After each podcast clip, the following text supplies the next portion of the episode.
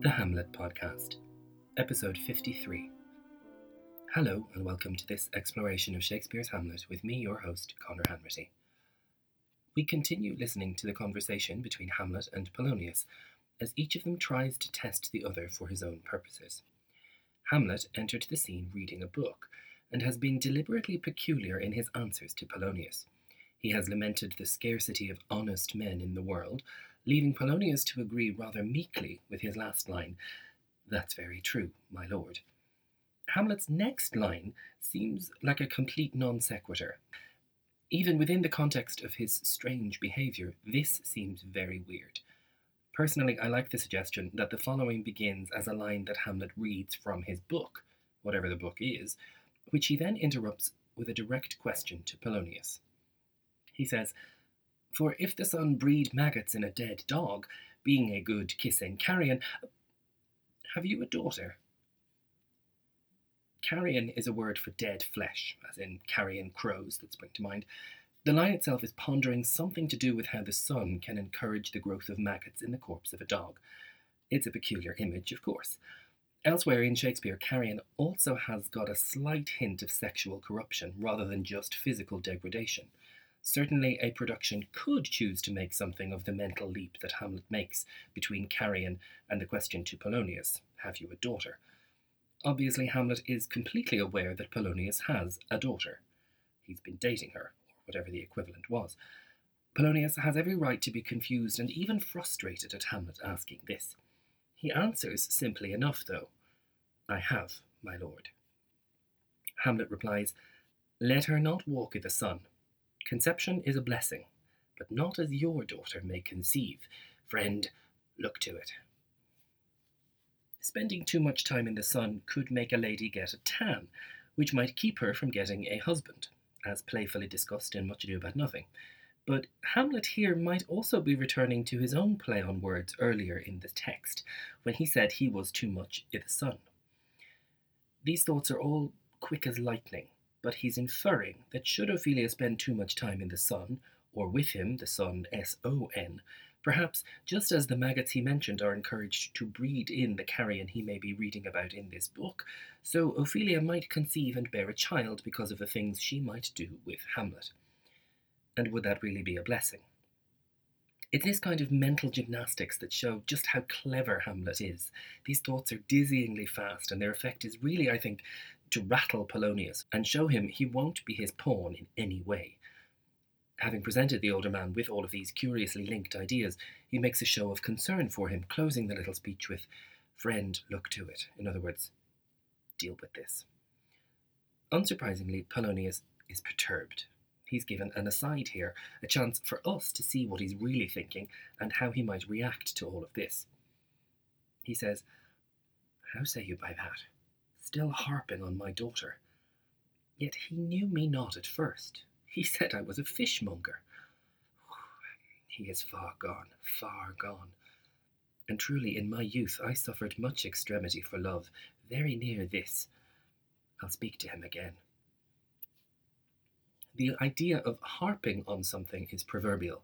The phrase in total is harping on one string, to be stuck on a single note, in other words and Polonius sees that Hamlet is stuck on his daughter.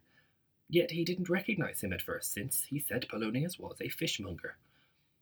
I've dug around a little bit more on this Polonius fishmonger situation.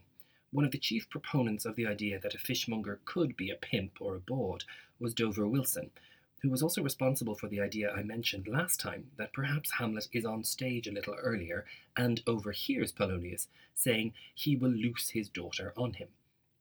If this is the case, then of course it's in Dover Wilson's interest to have Polonius likened to a bawd. However, this reading of Fishmonger doesn't appear very much anywhere else, so it's still a bit of a stretch. There could just as easily be something in it that providers of so healthy a food as fish would therefore be particularly fecund and prone to getting pregnant, which might tie in more with the conception as a blessing idea discussed a little bit earlier. Polonius makes an unusually vulnerable comment as he points out how far gone Hamlet is. Truly, in my youth, he says, I suffered much extremity for love, very near this, almost as badly as Hamlet is suffering. It's surprisingly tender to hear him sympathize with Hamlet, thinking that his distracted state has been brought on merely by love sickness, for his own daughter, of course. One wonders who might have driven the young Polonius to so much extremity. Was it the elusive Mrs. Polonius, or another forgotten woman that never made it into a play? He endeavours to get Hamlet's attention again with a discussion of the book. What do you read, my lord? Words, words, words. It's another famous line from the play, which obviously had to be the one that gave this episode its name. Polonius tries another tactic. What is the matter, my lord? Between who? I mean, the matter that you read, my lord.